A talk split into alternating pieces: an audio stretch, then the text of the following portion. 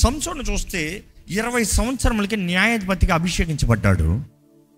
20 సంవత్సరముల నుండి 20 సంవత్సరములు మరలా ఏలాడు. 20 years ఈ ruled. Not a new beginning. ఏదో కొత్తగా అప్పటికప్పుడు న్యాయాధిపతి అయిపోయి అప్పటికప్పుడు పాపం చేయలే. 20 సంవత్సరములు న్యాయాధిపతిగా దేవుని పక్షాన నిలబడిన మనిషిగా నిరూపించిన తర్వాత పాపంలో పడ్డాడంట. How can it be possible? పరిశుద్ధాత్మ శక్తి కలిగిన వాడు, పరిశుద్ధాత్మ ద్వారంగా గొప్ప కార్యాలు చేయగలిగిన వాడు, పరిశుద్ధాత్మ ద్వారంగా 1000 మందిని చంపాడంటే అవన్నీ చదువుకుంటూ ఉంటే ఎంతగా ఇంట్రెస్టింగ్ ఉంటుందో, ఎంతగానో దేవుని ఆత్మకార్యములు జరుగుతూ వచ్చింది. నేరుగా ఆయన లైఫ్ హిస్టరీ చూస్తే 14వ వచనంలో చూస్తే ఆయన పుట్టాడు, ఆత్మ కార్యాలు నిరూపిస్తూ వచ్చాడు, పురికొలుపుతూ వచ్చాడు అంటాం. నెక్స్ట్ 14వ అధ్యాయంలో చూస్తే అక్కడ ఏం చూస్తున్నాము, ఆయన వెళ్ళి ఒకతను చూశాడంట. అంత అయిన తర్వాత నెక్స్ట్ చదవండి, 16 చదవండి మరలా. తర్వాత సంసోను గాజాకు వెళ్ళి వేసిన ఒకతిని చూచెను. ఏంటంట? మరలా ఒక్కతను చూచాను. ఇంక ఈయన బాగుపడరా బాబు. ఇంత అయిన తర్వాత మరలా ఒక్కతను సిక్కోడాలు. ఆల్రెడీ ఒకసారి ఫిలిస్తీన్లు నీ మీద కొట్టారు, వేసారు, నీ జీవితాన్ని పాడు చేశారు, జీవితంలో అవమానం కలిగింది, దేవుడు నిర్ణయించిన మార్గాన్ని దాటిపోయావు, నువ్వు జీవితంలో మచ్చపడింది. మరలా ఒక్కతిని చూచానేంటి? ఈసారి ఎవరంట? వేశ్య.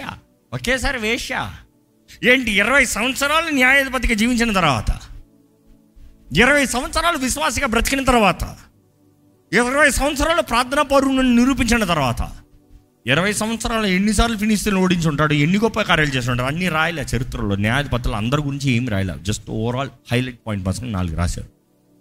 అంటే అప్పుడు చూస్తే ఎన్నో గొప్ప కార్యాలు చేసినట్టు మరలా ఫిలిస్తీన్ల దగ్గర పోయి మరలా అదే తప్పు చూస్తూ ఈసారి నేరుగా వేషను చూసినాడంట.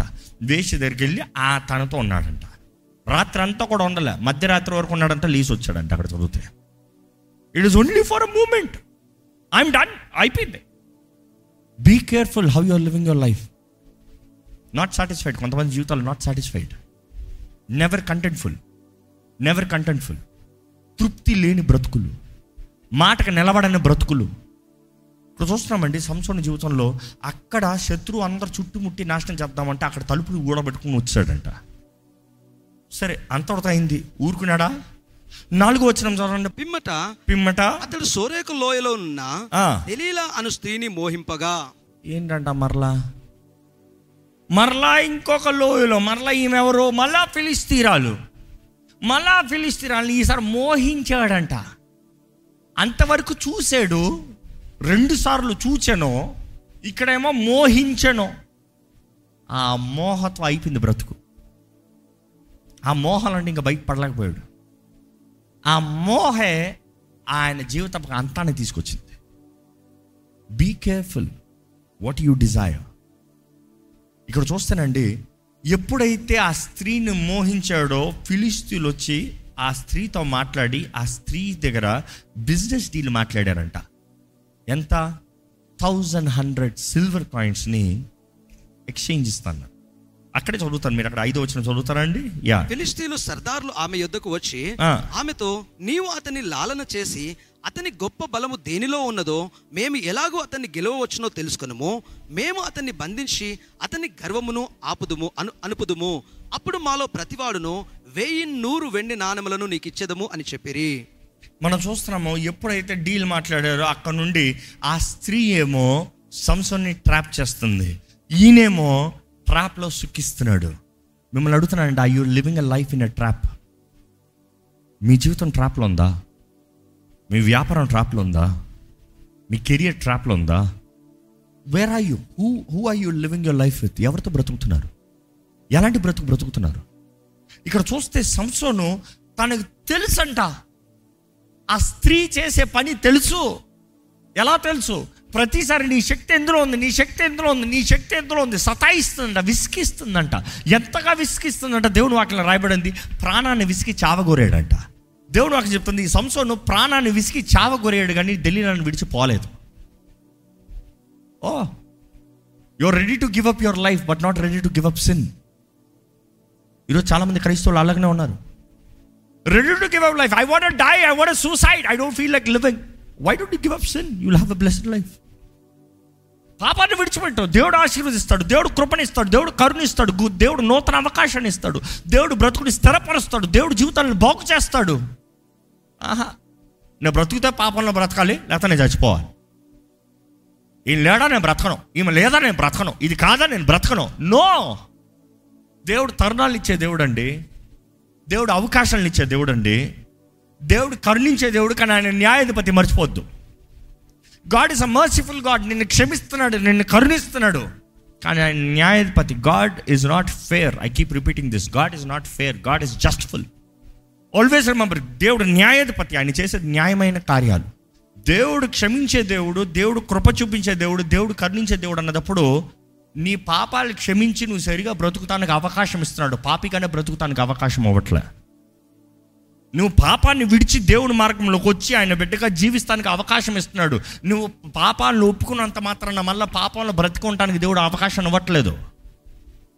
నువ్వు పాపాలను ఒప్పుకుని పాపంలోనే బ్రతుకుతున్నావంటే God has to say fail. న్యాయాధిపతి, పో అగ్నిగుండంలో పో, నువ్వెవరో నాకు తెలియదు అంటాడు. ఈరోజు మనం we expect things to be favourable but not. సంసార జీవితంలో అదే చూస్తామండి. దేవుడు దయ చూపిస్తూ, కరుణ చూపిస్తూ, అవకాశాలు ఇస్తూ, ఆయన మేలు చేస్తూ వచ్చాడు, కానీ సంసోను అయితే ఒకతిని చూచాను, ఇక్కడ చూసి ఢిల్లీ దగ్గర మోహించాను. అక్కడ చూస్తాము ఆ స్త్రీ తనను విసిగించిందంట. ఎందులో ఉంది నీ శక్తి, ఎంత తప్పించుకోదామని చూస్తానా ఏది అవ్వాలా. చివరికి ప్రాణాన్ని విసికి, ఇదిగో నా వెంట్రుకల్లో ఉంది. అప్పటికే చూస్తే చచ్చిన దాన్ని ముట్టాడు. ద్రాక్షరసం త్రాగకూడదంటే ద్రాక్షరసం త్రాగాడు. ఫిలిస్తీన్ ట్రాప్, అది కూడా ద్రాక్షరసం తాగాడు. ఇక మాటలో చెప్పాలంటే ఫిలిస్తీన్లు తెలుసు నిన్ను ఎట్లా వీక్ చేయాలో, నీకు తెలియదు ఎట్లా చేయాలో. అపవాది చూస్తున్నాడు నీ వీక్నెసెస్ ఏంటో, నేను ట్రాప్ చేస్తానికి. నువ్వు అంటున్నావు పర్వాలేదు, I can get out of it. No, చివరికి వాక్యలో చూస్తానండి, తన దలీలా తన చేతుల్ని అంటే వెంట్రుకలు కత్తిరించిన తర్వాత తనే వెంట్రుకలు కత్తిరించిందంట. ఇంకో మాటలో చెప్పాలంటే ఒక ట్రాన్స్లేషన్ ఎలాగ ఉంటుందంటే, she got the one who will cut the hair, కానీ తన ఒళ్ళుల్లో పెట్టుకుంది. కొంతమంది అంటారు లేదు తనే కట్ చేసింది అంటారు. But whatever it is, the consequence of sin is that తన ఒడిలో పడుకుని ఉన్నాడంట, తల పెట్టి ఉన్నాడంట. వెంట్రుకలు కత్తిరించేలాగా పక్కనే ఉంది చూసుకుంది. అయిన తర్వాత ఫిలిస్తీన్కి క్యాక్ వేసిందంట, కబురిచ్చిందంట. ఫిలిస్తీన్లు వస్తే సంసడు, ఇదిగో నేను పట్టుకుని పోతానికి ఫిలిస్తీన్లు వచ్చారులే అంటే నీకు మరలా హెల్ప్ చేస్తున్నట్టు బిల్డప్. మరలా నీకు నాష్టాన్ని తెచ్చిందే ఆ స్త్రీ, నీకు కీడు తెచ్చిందే ఆ వ్యక్తి, ఆ పాపము. ఆ పాపమే చెప్తుంది, ఇదిగో నీకు చావు వచ్చింది. సంసోను యథావిధిగా ఎక్కడ వచ్చిన మాత్రం చదువుతామండి. సంసోను ఫిలిస్తీయులు నీ మీద పడుచున్నారని అతనిని నిద్ర మేలుకొని ఇప్పటి నుండినట్లుగా నేను బయలుదేరి విడజమునను అనుకున్నాను. కానీ ఏమనుకున్నాడంట, ఎప్పుడులాగే నేను లేచి విడజమ్ముతాను, ఇదిగో నేను చూపించుకుంటాను ఎవరినో అనుకున్నాడంట సంసోను. కానీ అయితే యెహోవా తనను ఎడబాసెను అని అతనికి తెలియలేదు. యెహోవా అతడిని ఎడబాసెనని అతడికి తెలియలేదంట పాపం. ఈరోజు మీకు తెలుసా, చేసిన తప్పే చేసుకుంటూ, చేసిన పాపమే చేసుకుంటూ, చేసిన కార్యాలనే చేసుకుంటూ, దేవుడు నన్ను తప్పిస్తాడులే, దేవుడు నన్ను బ్రతికిస్తాడులే, దేవుడు నన్ను కాపాడతాడులే అనుకుంటున్నామేమో. దేవుడు విడిచిపెట్టాడంట, అంతే. మనం చూస్తామండి, యెహోవా అతన్ని ఎడబాసనని అతను తెలియలేదంట. అందులోకి ఫిలిస్తీన్లు వచ్చారంట. ఇతను ఏమన్నాడు, హీ వాజ్ పవర్లెస్. అక్కడ నుండి తన జీవితం చూడాలి. You see devil always promises great things. ఇందాక చెప్తూ వచ్చా, అపవాది ఎప్పుడు గొప్ప వాటిని చూపిస్తాడు. ఇదిగో నీకు ఈ ప్లెజర్ ఇస్తా, నీకు ఈ సుఖాన్ని ఇస్తా, శరీరాశ, నేత్రాశ, జీవపడ్డమ్మ, నువ్వెవరివి, నువ్వేం చేయగలుగుతావు, నువ్వు గొప్ప పరాక్రమశాలివి, నీకు ప్లెజర్ ఇస్తాను, I will give you pleasures of life అంటాడు అపవాది. But he steals you off. మొత్తానికి నీలో ఉన్న శక్తిని అంతా తీసేస్తాడు, నీ జీవితాన్ని అంతా పాడు చేస్తాడు, చివరికి కుప్పకూలేలాగా చేసేస్తాడు. సంసోను చూడండి, అక్కడ నుండి న్యాయాధిపతిగా బ్రతికిన వ్యక్తి, పరాక్రమశాలి, దవడ ఎముకతో 1000 మందిని చంపిన వ్యక్తి వెళ్ళి రొబ్బుతున్నాడంట, బండలతో రుద్దుతున్నాడంట. ఏం చేస్తున్నాడు చూడండి అక్కడ, వర్స్ 21 చదవండి దయచేసి. అప్పుడు ఫిలిస్తీన్లు అతన్ని పట్టుకొని అతని కన్నులను ఊడదీసి గాజాకు అతన్ని తీసుకొని వచ్చి ఇత్తడి సంఖ్యల చేత అతన్ని బంధించిరి. అతడు బందీ గృహములో తిరగలి విసురువాలాయను. ఏం విసురుతున్నాడంట, తిరగలు విసురుతున్నాడంట, గ్రైండింగ్. ఆ రోజుల్లో మిక్సీలు ఉండవు కదా, మిక్సీగా మారాడంట. రాజ అభిషేకాన్ని ఇచ్చి గొప్ప ఆత్మతో నింపి పరిశుద్ధాత్మ శక్తితో నింపి సోర కార్యాలు చేయాల్సిన వాడు ఒక డంజన్లో పడివేయబడి బంధించబడి బంధకాలతో ఏంటి రుబ్బుతున్నాడంట, గ్రైండింగ్ పని చేస్తున్నాడంట. అదే చుట్టూ లైఫ్. చాలామంది జీవితాలు చూస్తే అట్లా ఉంటుందండి. అవి ఎలా ఉంటాయంటే పెద్ద రాయి మధ్యలో ఉంటుంది, అందులోకి వేస్తారు వాళ్ళు చేయాల్సింది. పెద్ద కర్ర ఉంటుంది, ఈయన పొద్దుట్లు వేసి తిరగాలి అంతే, కళ్ళు లేవు, రుబ్బుతున్నాడు అంటే. ఈరోజు చాలామంది బ్రతుకులు కూడా అట్లే ఉన్నాయి. మీ బ్రతుకులు కానీ అలాగ ఉన్నాయా? రుబ్బుతూ తిరుగుతూ అదే బ్రతుకు, అదే లాక్డప్ లైఫ్, అదే బౌంట్ లైఫ్, అదే బానిస బ్రతుకు. స్వతంత్రత ఎక్కడికి వెళ్ళలేవు. వెళ్ళాలనిపిస్తుంది, సో వాట్ వెళ్ళలేవు. చేయాలనిపిస్తుంది, సో వాట్ చేయలేవు. జీవించాలని ఆశ ఉంది, జీవిస్తావా? లేదు, జీవించలేను. అలాంటి పరిస్థితుల్లోకి సంసారం మారిపోయాడంట అండి. క్షణమాత్రం ఉద్రేకాలు, క్షణమాత్రపు పాపములు, క్షణమాత్రం చూపు, ఒకతని చూచను చెయ్యి, అప్పుడే పోయి ఉంటే అయిపోయింది కదా. ఒకతని చూచను చెయ్యి, నేను ఎవరిరా? నేను న్యాయాధిపతిని రా, నేను న్యాయాధిపతిని. ఆ రోజు న్యాయాధిపతి అంటే ఇశ్రాయేలు రాజుల లెక్క. నేను రాజునే, ఫిలిస్తీన్లు అంటే ఆఫ్టర్ ఆల్ నా శత్రువు. స్త్రీని అలా చూస్తామేంటి? Who am I? ఈరోజు God wants you to recognise yourself. Who are you? Who are you? ఏంటి నువ్వు ఎవరివి? నీ బ్రతికేంటి? నువ్వు చేసేదేంటి? ఊపులు ఉన్నారా? బంధించబడి ఉన్నారా? చేతకాడి పరిస్థితులు ఉన్నారా? It's already there. ఈ సమయంలో దేవుని కరుణను పెట్టుకోవాలి. అటువంటి వారు దేవుని కరుణ కాకపోతే, ఆయన కరుణ ద్వారంగా కాకపోతే మీరు బయటపడే అవకాశమే లేదు. నిజంగా కరుణించే దేవుడు కాకపోతే అలాంటి బ్రతుకులు మారటానికి అవకాశమే లేదు. బైబిల్లో చూస్తామండి, ఫిలిస్తీన్లు సంసోన్ని చంపలేదంట, బానిసలాగా చేసుకుంటూ ఉన్నారంట, ఆడించుకుంటూ ఉన్నారంట. ఇవన్నీ చేసుకుంటా ఉంటే, ఇవన్నీ మార్చుకుంటూ ఫాస్ట్కి వెళ్తూ ఉంటే, ఒక మంచి వాళ్ళు గొప్ప ఫెస్టివల్ రోజున సంసోన్ని జోకర్లాగా తెచ్చుకున్నారంట, బఫూన్లాగా తెచ్చుకున్నారంట.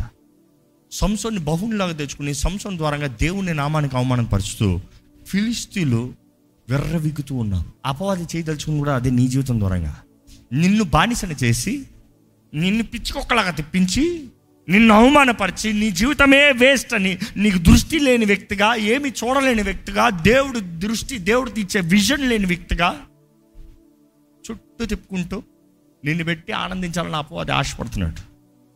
చూస్తున్నాము. అలాంటి పరిస్థితుల్లో సంసోను ప్రార్థన చేస్తున్నాడంట. ఎక్కడ? 27 నుండే చదవండి, బాగుంటది. ఆ గుడి స్త్రీ పురుషులలో నిండి ఉన్నది. ఫిలిస్తీన్ల సర్దారులు అక్కడ ఉండిరి. వారు సంసోనుని ఎగతాళి చేయగా గుడి కప్పు మీద స్త్రీ పురుషులను రమారమి 3000 మంది చూచుచూ ఉండిరి. అప్పుడు సంసోను, యెహోవా ప్రభువా, దయచేసి నన్ను జ్ఞాపకము చేసుకొనుము. దేవా, దయచేసి ఈసారి మాత్రమే నన్ను బలపరచుము. ఏమంటున్నాడు? దేవా, నన్ను జ్ఞాపకం చేసుకో, ఈసారి నన్ను బలపరచు. ప్లీజ్ లార్డ్, నన్ను జ్ఞాపకం చేసుకో. ప్లీజ్ లార్డ్, నన్ను బలపరచు. దేవుని దయను వేడుకుంటున్నాడు, దేవుడు కరుణను వేడుకుంటున్నాడు. He's begging for mercy. ఒక్కసారి ప్రభువా, ఒక్కసారి, this one last time, this one time నీ కొరకు, నీ దగ్గర ప్రార్థన చేస్తున్నాడు. ఒక్కసారి వారు చేసిన కార్యానికి లెట్ మీ టేకప్. అక్కడ 29 చదువుదామా. నా 2 కన్నుల నిమిత్తము ఫిలిస్తీన్లను ఒక్కమారే దండించి పగ తీర్చుకొని నిమ్మని యెహోవాకు మొరపెట్టి, ఆ గుడికి ఆధారముగా ఉన్న 2 మధ్య స్తంభములలో ఒకదానిని కుడి చేతను ఒకదానిని ఎడమ చేతను పట్టుకొని, నేనును ఫిలిస్తీన్లను చనిపోదుముగాక అని చెప్పి బలముతో వంగినప్పుడు ఆ గుడి ఆ సర్దారుల మీద దానిలో ఉన్న జనులందరి మీదను పడెను. మరణకాలమున అతను చంపిన వారి శవముల లెక్క జీవితకాలమందు అతడు చంపిన వారి లెక్కకును ఎక్కువ ఆయెను. అప్పుడు అతడు స్వదేశ జనులను అతని తండ్రి ఇంటి వారందరూ కూడి వచ్చి మోసుకొని వచ్చి జొకర్యాను ఎఫ్తోలను మధ్య ఉన్నటువంటి అతని తండ్రి అయిన మనోహ సమాధిలో అతన్ని పాతిపెట్టిరి. అతడు 20 సంవత్సరములు ఇజ్రాయెల్ అధిపతిగా ఉండెను. అంతే. పాపం 40 సంవత్సరాలకి ఆయన లైఫ్ అయిపోయింది. ఇంచుమించు 40 years లైఫ్ ఓవర్. 40 years అంటే యవనస్తులని చెప్తానండి. ఎస్, లోకం కూడా మనం అంటాం 40 సంవత్సరాలు మొసలోడు అనుకుంటాం. No no no, not at all, not at all. If you think 40 years is too old, no. 40 years for a man is called manhood. Do you know that? It's called manhood. 40 years. 30 years is the age of maturity. But then 40 years is manhood. 40 years is where you show your establishment. You say, this is where I begin my establishment. ఇదిగోరా కొడతానరా అలాంటిది. 40 సంవత్సరాలకి మోషే తను ఎవరో తెలుసుకుని బయటకు వచ్చాడు. But again 40 years తీసింది ఆయన మరలా దేవుని ద్వారా పట్టబడటానికి. మరలా 40 years సర్వ్ చేశాడు దేవునికి. ఇశ్రాయేలు 125 సంవత్సరాలు, ఆయన 120 సంవత్సరాల వరకు నడిపించాడు. ఇక్కడ చూస్తే ఈయన 40 yearsకి అయిపోయింది. 20 years consecrated life, 20 years mixed life. దావీదు అదే వంశం నుండి వస్తాడండి. Again from the tribe of Dan. చిన్న దావీదు వచ్చాడు. దావీదు గురించి ఎంతో చదువుతాం మనం. దావీదు గురించి ఎంతో రాయబడింది బైబిల్లో. కానీ సంసారం గురించి చూస్తే చెప్పి కొట్టినా కూడా 2-3 అధ్యాయాలు లేవు. 2-3 అధ్యాయాలు ఆయన చరిత్ర అంతా అయిపోయింది. ఏం చేశారంట, దావడంగా తీశాడు, 1000 మందిని చంపాడు, అయిపోయాడు బాగా. ఒకరిని మోహించను, అయిపోయింది పని, అంతే, life over. Today I'm asking you, మీ జీవితంలో దేవుడు గొప్ప కార్యాలు చేయాలని మీరు ఆశపడితే, దేవుని చిత్తంలో బ్రతుకుతే మాత్రమే బ్రతకదలుచుకుంటారా? ఇప్పటికే నేను బంధకాలను ఉన్నాను అంటే దేవుడు కరుణించే దేవుడు అనేది దేవుని వాక్యం తెలియజేయబడుతుందండి. దేవుని వాక్యం అనేక సార్లు ఫర్ అ మూమెంట్ సంసోన్ పశ్చాత్తాపడితే దేవుడు కనికరించాడు. నిబంధన ప్రకారం 3 చేయకూడదు అనేది 3 చేశాడు. ఏంటి? చచ్చిన దాన్ని ముట్టకూడదు, ద్రాక్షారసం త్రాగకూడదు, ఇంకోటి ఏంటి, వెంట్రుకలు కత్తిరించకూడదు. ఈ 3 చేస్తాడు. దేవుడు ఎట్టి పరిస్థితుల్లో సంసోన్కి మరలా అతని శక్తిని ఇస్తానికి అవకాశమే లేదు, ఇవ్వకూడదు. అయినా కూడా తన కరుణను వేడి ఒక్కసారి ప్రభువా, వన్ లాస్ట్ టైం దేవుడు ఆయన చిత్తం కొరకు, సంసోను నీ బ్రతుకులో నువ్వేం చేయాలో చివరి చేస్తానంటున్నావు, ఎట్లో గట్లా సరి చేసి చావు పో. నువ్వు అడిగానండి, ఇంకా ఇప్పుడు ఇంకో 40 సంవత్సరాల నుండి వెళ్తామని నేను చెప్తలే, కానీ నువ్వు నా అవకాశం, నా చిత్తంలోకి వస్తానంటున్నావు కదా, ఆ ఒక్క చిత్తాన్ని ఒక్కసారి వాడుకుంటా, ఆ ఒక్కసారి వాడుకున్నా అపో, అది ఒక్కసారి నేను పడిచాడు కదా, ఈ ఒక్కసారితో నేను నా చిత్తాన్ని ముగించేసుకుని వెళ్ళిపోతా. See, God can do anything. దేవుడు వాటిలో చూస్తానండి. కీర్తన 30:5 ఆయన కోపము నిమిషం మాత్రము ఉండును. ఎంతసేపు అంట? For a moment. దేవుని కోపం నిమిషం మాత్రం ఉంటదంట, కానీ ఆయన దయ ఆయుష్కాలం అంతయు నిలుచును. నమ్మేవారు హల్లెలూయా చెప్తామండి. ఆయుష్కాలం ఉంటదంట. మేబీ నువ్వు చేసిన దానికి దేవుడు కొట్టాడేమో నిన్ను, నువ్వు చేసిన దానికి ఏదో అనుమతించాడేమో, ఒక్కసారి కళ్ళు మూసుకున్నాడేమో ఒక నిమిషానికి. నేను ఎప్పటికీ కళ్ళు మూసుకోలే దేవుడు అనుకుని చూడండి. సంసోన్ని అభిషేకించిన దేవుడు, తల్లి గర్భంలో రూపించిన దేవుడు, తల్లిదండ్రులకు ముందుగానే చెప్పి దేవుని ఆత్మ ద్వారా పురికొల్పిన దేవుడు, తండ్రి అయిన దేవుడు చూస్తూ ఉన్నప్పుడు సంసోన్ను మరలా ఒకటిని చూసాను, 2సార్లు చూశాను, 3వ సారి మోహించాను, తనతో సంబంధం కలిగి ఉంటాము, మరలా ఆమె ఒడిలో పడుకుంటాము. తండ్రి ఎలా చూసుంటాడు? నేను నీ కొరకు ఉద్దేశించింది ఏంటి, నువ్వు చేసేది ఏంటి, నిన్ను బ్రతకాలని కోరేదేంటి, శత్రువుని నాశనం చేయాల్సిన వాడు శత్రు ఒడిలో పోయి పడుకుంటున్నావేంటి అనుకుంటున్నానండి. చివరికి దేవుడు ఉసిక్కి ఉంటాడేమో. ఎప్పుడైతే సంసోను చెప్పకూడదు 3వ నా ఎంట్రుకల ప్రాణాన్ని విసికి నా ఎంట్రుకలని చెప్పాడో, ఇంక దేవుడు ఏం చేస్తున్నాడు చూస్తున్నాడు అంతే. మరలా సంసోను ప్రార్థన చేసేంత వరకు. How long did it take? ఎందుకంటే how long did it take అంటే మళ్ళీ వెంట్రుకలు పెరిగాయంట. అంటే it's not overnight, it is not 1 day, it is not 10 days. మేము బాధపడతాం వేరు, దేవుని మరలా దేవా ఇంకొక అవకాశం అని ప్రార్థన చేస్తాం వేరు. నువ్వు బాధపడతాం వేరు, దేవా ప్రభువా ఇంకొక తరుణం, ఇంకొక లాస్ట్ టైం అని ప్రార్థన చేస్తాం వేరు.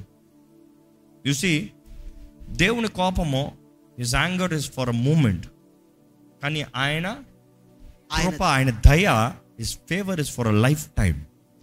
ఇక్కడ యెషయా గ్రంథంలో కూడా రాయబడి ఉంటుంది. 54 ఒకసారి చెప్తామండి. Let's go quick. ఐజా 54:7. నిమిషం మాత్రము నేను నిన్ను విసర్జించి తిని గొప్ప వాత్సల్యముతో నిన్ను సమకూర్చదను. ఏంటంట? గొప్ప వాత్సల్యంతో, with great mercies I will gather you. మహోద్రేకమును కలిగి నిమిషం మాత్రము నీకు విముఖుడనైతిని, నిత్యమైన కృపతో నీకు వాత్సల్యమును చూపుదును. నిత్యమైన కృపతో నీకు వాత్సల్యం చూపుతున్నావు. God is a merciful God. ఈరోజు ఒకటి మాత్రం తెలియజేస్తా, దేవుడు నువ్వు పోరాడాలని, నువ్వు జయించాలని, నీ జీవితంలో ఆయన చిత్తంలోకి రావాలని, నీకు వాగ్దానం చేసినవి ఆయన జీవితంలో ఆయన నెరవేర్చాలని దేవుడు ఆశపడుతున్నాడు. ఆయన కోపడుతున్నాడు. కొన్నిసార్లు నువ్వు చేసే పనులకి, నీ మూర్ఖత్వానికి, నువ్వు మాట్లాడే మాటలకి. నువ్వు అంటున్నావు దేవుడు నన్ను ఎందుకు వదిలేస్తాడు, దేవుడు వదులుతాం కాదు. నువ్వు నిర్ణయించిన జీవం మరణం నాలుక విషయం అంట. It is the fruit of your lips that you experience. అది నీ నోటి నుండి, నీ పెదాల నుండి వచ్చే ఫలం నువ్వు అనుభవిస్తావంట. ఈరోజు నీవు కోరుకునేది, నీవు మాట్లాడితే, నీవు నిర్ణయించినది, నీవు చూసేదాన్ని బట్టి నీ బ్రతుకుంది. శరీరాశ, నేత్రాశ, జీవడము. ఈరోజు మన జీవితంలో if you don't say no, no, no, no చెప్పగలిగిన వాడే క్రైస్తవుడు అండి. Not yes, no. No to sin, no to world, no to self, no and yes to God alone. That is true Christianity. Self denial, తన్ను తాను ఉపేక్షించుకుని, తన సిలువెత్తాలంట. యేసుప్రభు చెప్పాడు, ఎవడైనా నన్ను వెంబడించకూరని అడలా తను ఉపేక్షించుకుని తన సిలువెత్తుకుని అనుదినం నన్ను వెంబడించాలి. ఈరోజు తను ఉపేక్షించుకోవడానికి మనుషుడికి సిద్ధంగా లేదు. ఎందుకంటే శరీరాశలు కదా, నేత్రాశలు కదా, జీవపు డమ్మములు కదా. ఈరోజు మనం తగ్గించుకుని బ్రతకాలి. దేవుడు తన కార్యములు మన జీవితంలో జరిగించాలంటే, అభిషేకం మన పట్ల కార్యాలు జరిగించాలంటే, అభిషేకం మనల్ని నడిపించాలంటే, ఇట్ టేక్స్ సరెండర్, సమర్పణ జీవితం.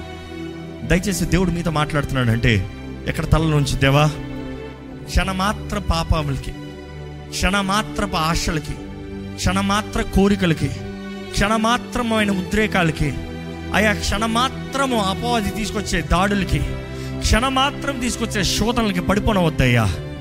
నాకు కావలసిన శక్తి దయచే, నాకు శక్తి దయచే. ఈ పాప బానిస బ్రతుకు నుండి నాకు విడుదల దయచే అయ్యా. ఈ తాత్కాలికమైన లోకము నుండి నాకు విడుదల దయచే.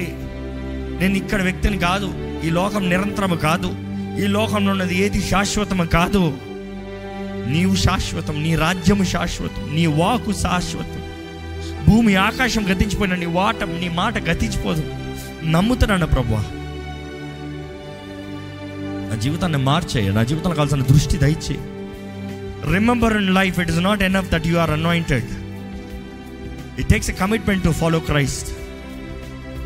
నేను అభిషేకించబడ్డాను వెర్రవేగతో సౌలులాగా నాశనం అవుతావేమో, సంసోనులాగా కోల్తావేమో.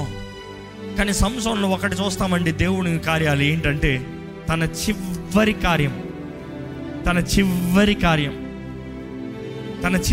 కార్యం. అపవాది ఎంత మింగిబెడతామని చూసినా తన చివరి ఘటనను చూసినప్పుడు విశ్వాసంతో ప్రార్థన చేశాడు. దేవా, అగ్రిమెంట్ ప్రకారం పనికిరాదు నేను నా ప్రార్థన, కానీ నువ్వు కరుణించే దేవుడు అనే నమ్మకత్వంతో ప్రార్థన చేస్తున్నాను. ఒక్కసారి దాన్ని బట్టి దేవుని వాటిలో రాయబడిన హెబ్రీయులకు రాసిన పత్రిక 32 చదువుతానండి. విశ్వాస వీరుల్లో సంసోన్ పేరు కూడా రాయబడి ఉందండి. ఎలాగ ఇటువంటి వ్యక్తి పేరు విశ్వాస వీరులు ఎలాగ రాస్తారనొచ్చేమో. No, his commitment, His repentance. ఈరోజు మీ జీవితంలో కడ వరకు వేచి ఉండాలని దేవుడు ఆశపడుతున్నాడు. నమ్మకంగా అంతము వరకు, till the last faithful, till the last surrendered, till the last for the glory of God. ఎక్కడ దేవుని సన్నిధిలో సమర్పించుకోదామండి.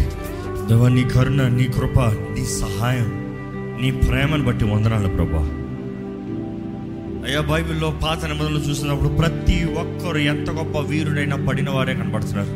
కానీ నీ ప్రియకుమారుడి ద్వారా చూపించావయ్యా జయం అంటే ఏంటో. యేసు పోలే మమ్మల్ని నడవమని నీ వాక్యం తెలియజేస్తుంది ప్రభువా. అయ్యా, మా జీవితంలో శరీర క్రియలపైన జయం కలిగిన వారిగా మాకు జీవితాన్ని దయచే ప్రభువా. శరీర ఆశలపైన జయం కలిగిన జీవితాలు మాకు దయచే ప్రభువా. దేవా, శరీర కోరికలని చంపుకుని జీవించే జీవితం మాకు నేర్పించు ప్రభువా. Not about us Lord, it's about you Lord. క్రీస్తు కనబడాలంటే సమర్పణ ఉండాలి కదా ప్రభువా.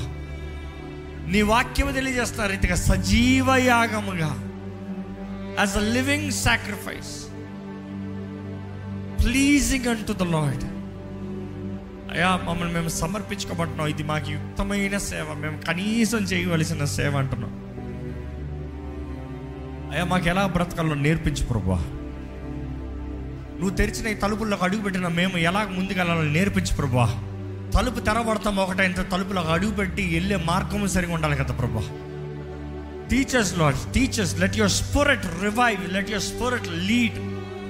నీ ఆత్మే మాలో మా మధ్య కార్యము జరిగించాలని పెడుకుంటున్నాము దేవా. ఈరోజు ఎవరెవరైతే ఈ వాక్యం విన్నారో వాళ్ళు వారు పరీక్షించుకున్న వారుగా క్షణమాత్రము వాటి కొరకు ఎక్కడ అమ్మిడిపోకుండా, పడిపోకుండా, మోసపోకుండా, క్షణమాత్రం తృప్తి కొరకు నిన్ను విడిచిపెట్టకుండా, నీ చిత్తాన్ని దాటిపోకుండా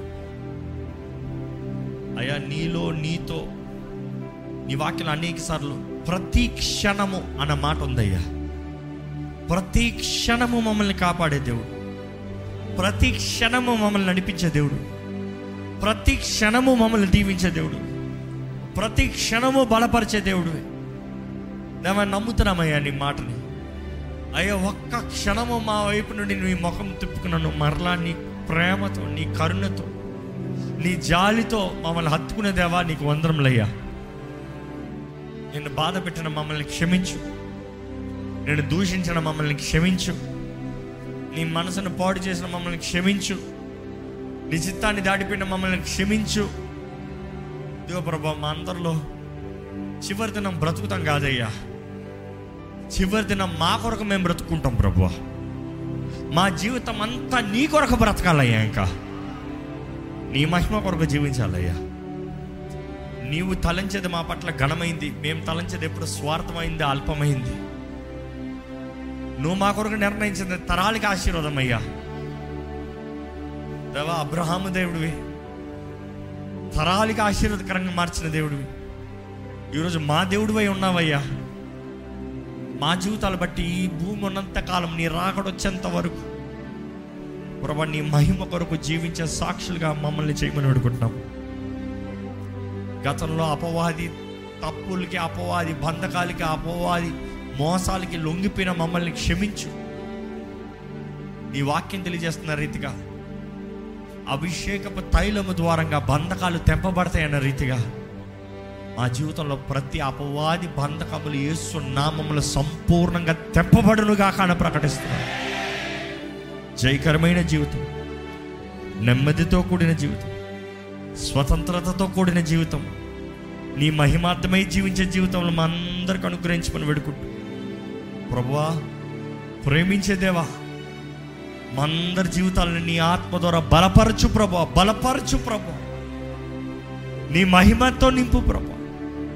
నీ సాక్షులుగా జీవింపజేయమని వేడుకుంటూ నజరేయుడైన యేసు నామములో అడిగి వేడుచున్నాము తండ్రి, ఆమేన్.